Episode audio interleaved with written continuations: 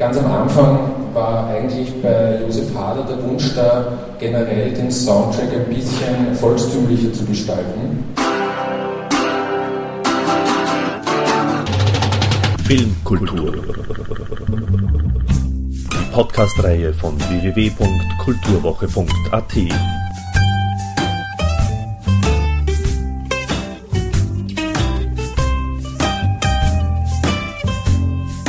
Präsentiert von Manfred Horak. Der Festivalschwerpunkt von EU XXL Film war 2009 das Drehbuch.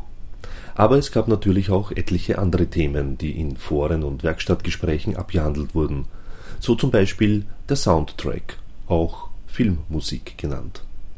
In Fortführung der Diskussion von 2008 zu Film, Musik, Dramaturgie wurden Arbeitsprozesse an drei Filmen unterschiedlicher Formate näher ausgelotet. Zur Debatte standen die Filme Weiße Nächte aus der ZDF-TV-Reihe Bella Block mit der Filmmusik von Karim Sebastian Elias, der Kinodokumentarfilm Die Hochstapler samt dazugehörender Musik von Dieter Schleib sowie der Kinofilm Der Knochenmann und dem Soundtrack von Sofa Surfers. Für die österreichische Band Sofa Surfers saß Wolfgang Schlögl am Podium und mit ihm startet auch diese Episode.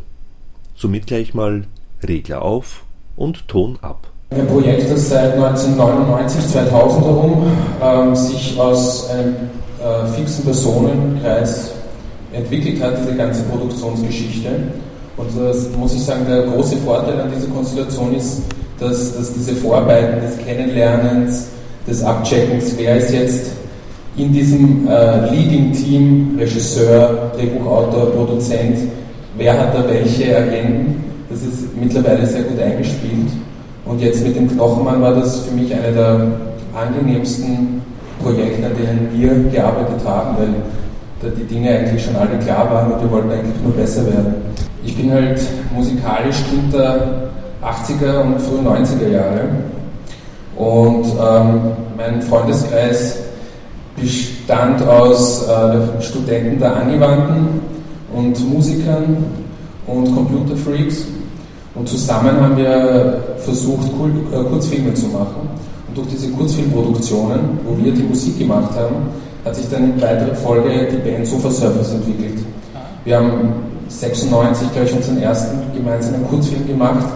Der wichtige Regisseur dahinter ist der Timo Nowotny, der ähm, mit Claire Walker gemeinsam zusammengearbeitet hat an gewissen äh, Projekten, äh, arbeitet eigentlich an dem schwierigen äh, Thema des Film-Remixes. Also er denkt irgendwie immer darüber nach, Filme auch zu remixen. Das ist ein eigenes Gebiet, will ich jetzt nicht aus äh, denen.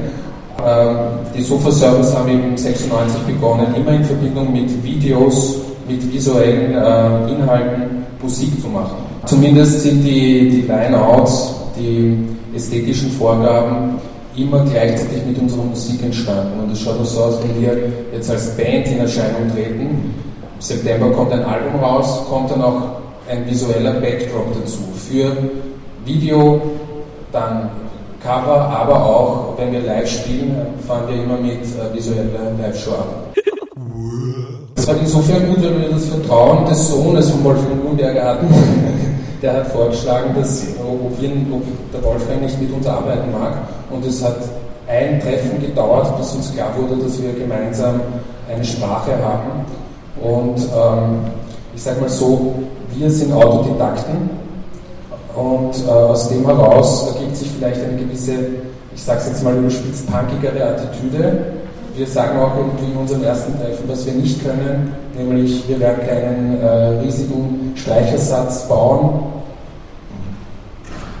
ähm, wir werden kein Orchester in der Tschechoslowakei aufnehmen, aber wir machen gewisse ähm, Sounds, Backdrops. Wir sehen uns vielleicht ein bisschen in der Tradition äh, der, der Filmmusiken, die ein David Lynch zum Beispiel ähm, im Kopf hat, wenn er Filme macht.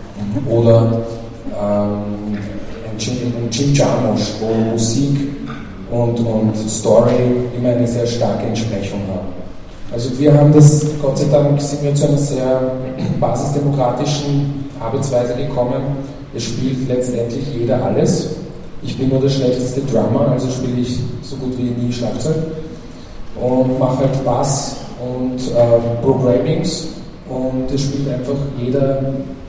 Also in Filmmusik speziell ist es halt dann so, dass man sich dann schon ausmacht, okay, du machst die Szene, ich mach die Szene, ich mache die Liebesszene, du machst die Verfolgungsjagd. Aber letztendlich kommen dann wieder alle Kräfte zusammen und wir tauschen extrem viel an Ressourcen und an, an Sounds und so weiter aus. Und ähm, es gibt jetzt in dem Fall nicht mein Stamminstrument mehr. Wenn Sie bis daher traust, dann kriegst du was. Ein Krankenhausaufenthalt, oder? hm, viel schöner. Echt? Was krieg ich denn? Willst du sehen? Nicht so zurück, Kleiner. Ich lahm mich eh, Viere, ich lahm mich nicht so. Sollen wir ins Krankenhaus fahren? Na, bitte.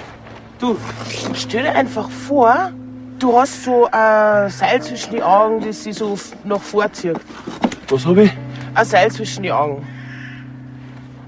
Es wächst aus dem Hirn raus. Ja. Das ist ja wie in einem Horrorfilm. Geh, das ist doch nur ein Bild, damit du nicht immer so zurücklernst. Wo lerne ich mit dem Zug? Ich bin eh ganz vor. Wir lassen es mit dem Seil, ha? Ja, wird gut sein. Stell dir einfach vor. Ich stell mir nichts mehr vor, okay?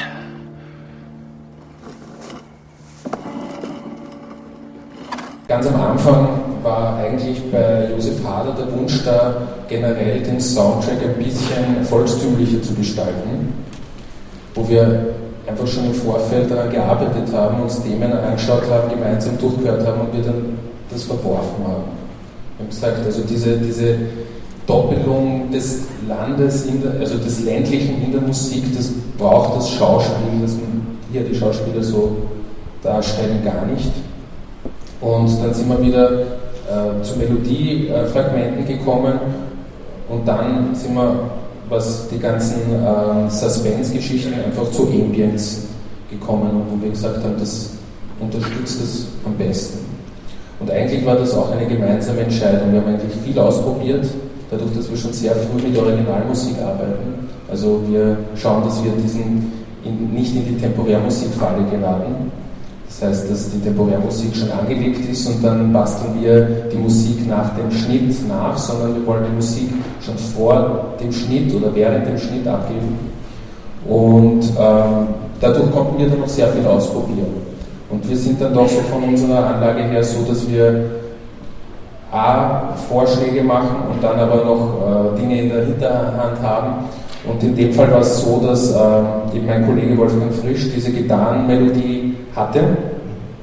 Und zuerst war das ähm, noch nicht erwünscht, aber dann, wie wir die im Schnitt sind wir draufgekommen, dass es die starke, äh, dass das reicht, sage ich einmal, als Liebeskonnotation. Ja, und das ist dann auch so geblieben. Und ich bin sehr glücklich, dass äh, die Musik so fein eingesetzt wird und dass nichts irgendwie überplakativ, äh, eben inhaltlich mit der Musik gedoppelt wird. Also, dass wir uns davor bewahrt haben, das, glaube ich, hilft letztendlich auch dem Film. Hast du auch eines der Themen komponiert, die drin vorkamen? Ja, ich, ich, bin für die, ich bin immer für die böseren Sounds zuständig, für die Suspense-Sachen. Also wo es krummelt und so weiter, das ist dann meistens mein Ding. Mhm, okay. Wie lange hattet ihr eigentlich Zeit für die Musik? Doch, ähm, doch wirklich vier Monate. Oh, das ist so. Ja, und wir wussten, dass wir es auch machen. Also, ähm, es ist auch, also ich habe, ich hab, glaube ich, die erste Filmmusik sogar sechs, sieben Monate mal skizzenhaft gemacht. Konnte es dann schon Wolfgang Urberger auch mal geben. Der hat es dann gehört oder auch nicht. Und, und wie, dann, äh, wie wir dann so weit waren, dass wir alle im Schnittraum äh, waren und schon vorher, weil eigentlich hat schon unsere Cutterin, die Evi Rumen, die auch sehr wichtig ist, äh, was die was die Auswahl der Musik betrifft. Also wir sind dann auch nicht so ähm, stocksteif, dass wir sagen, nein, die Musik muss genau dort liegen. Wir haben so ein Einvernehmen mit äh, Evi, dass, dass sie dann die Musiken auch nehmen kann und sagen kann, du, ich habe das jetzt dort ausprobiert, was sagst du dazu? Ja, und mit einem guten Kommunikationskanal äh, ist, sind all diese Dinge ganz leicht möglich. Niemand ist beleidigt und jeder freut sich, dass er auch am kreativen Prozess beteiligt ist. Also ich sehe für mich auch alle meine Partner in diesem Bereich äh, als kreative Arbeiter und, und ähm, da sind wir eigentlich ganz flexibel. Mhm. Ich muss auch sagen, dass wir manche Sounds natürlich in Stems abgeliefert haben. Und da kann natürlich passieren, dass äh, bei einer Stelle einfach der Rhythmus-Stem wegfällt. Also es war bei der Verfolgungsjagd, gab es ein Playback mit Rhythmus und Titata und äh, Auto fährt. Aber die Verfolgungsjagd ist für uns eigentlich so mickrig geraten vom Bild her. Das ist eigentlich gar nicht negativ, aber das ist ja, braucht dann kein, keine Pauken und wir ließen dann nur die Trompeten übrig. Da haben wir dann quasi nur so und das reicht dann für uns. Der Film ist ja nun der dritte Teil ungewöhnlich erfolgreich. Also und, die Presse überschlägt sich hervorragende Kritiken bei der Berlinale umgehüllt und ähm, ist es ähm, Würdest du das unterstützen? Ist er besser als die anderen beiden Teile? Was, was ist anders? Ich kann das wirklich mit gutem Gewissen sagen. Und das hat sich einfach, es ist vielleicht wirklich so, man, man hat das schon während dem Machen gespürt. Ja. Ähm, ein, ein Aspekt ist der, den ich hier schon genannt habe, das Team kennt sich gut, ist nicht zerstritten ähm, und ähm, es macht einfach Freude, man freut sich immer wieder, wenn man dann zusammenkommt. Von Wolfgang Uhrenberger muss ich sagen, der hat einfach den Ehrgeiz, ähm, eben die Freiheiten, die er sich jetzt mit den ersten zwei Filmen erarbeitet hat, weiter auszunützen. Das heißt, he's pushing his boundaries, traut sich immer mehr und so gesehen finde ich, hat sich jeder bei dem dritten Film auch mehr getraut. Das ist vielleicht nicht bei jeder Trilogie so. Und ähm, ich finde auch, dass das Schauspiel von allen super ist. Ich bin auch ein Fan von Herrn Bierbichler, der einfach ein toller Schauspieler ist. Und da mussten sich die anderen schön ranhalten und das merkt man einfach den Film an und ich bin sehr stolz drauf. The Poet war ein, eine englisch-deutsche Produktion und der größte Unterschied, den ich hier schnell nennen kann, ist, dass wir hier auch mit einem Musical Advisor zusammengearbeitet haben. Ein Musical Advisor habe ich hier in, Österreich noch nie damit zu tun gehabt. Das würde ich sagen auch ein Berufsstand, der sich wahrscheinlich erst bei größeren Produktionen, größeren Märkten irgendwie als wichtig erweist. Äh, dieser Musical Advisor hat aber leider Gottes zu dem beigetragen, dass er mehr oder weniger auch der Postillon d'amour des Produzenten war gegenüber des Regisseurs. Und da entstand immer wieder eine Friktion. Ja, also in, in, bei dieser Produktion habe ich halt gesehen, äh, gab es dann wieder mehrere Kommunikationsvertriebspartner, sowie eben der Regisseur, der äh, Musical Advisor, der dann wiederum den Produzenten Bericht erstattet hat. Und das war dann ein bisschen stille Postspiel ich würde sagen, da, da kommt dann einfach, da spürt man einfach, man ist wieder Teil einer größeren Institution und da hätte ich zum Beispiel, hätte meiner Meinung nach den Film ein bisschen Streamlining, was jetzt die Kommunikationswege betrifft, viel besser ähm, zu Gesicht gestanden letztendlich. Weil letztendlich war dann auch von der Filmmusik her das ein Hybrid aus Pseudo-Streicher, Score und Suspense-Sounds, die wir gemacht haben so gesehen sehe ich diesen Film eher mit gemischten Gefühlen.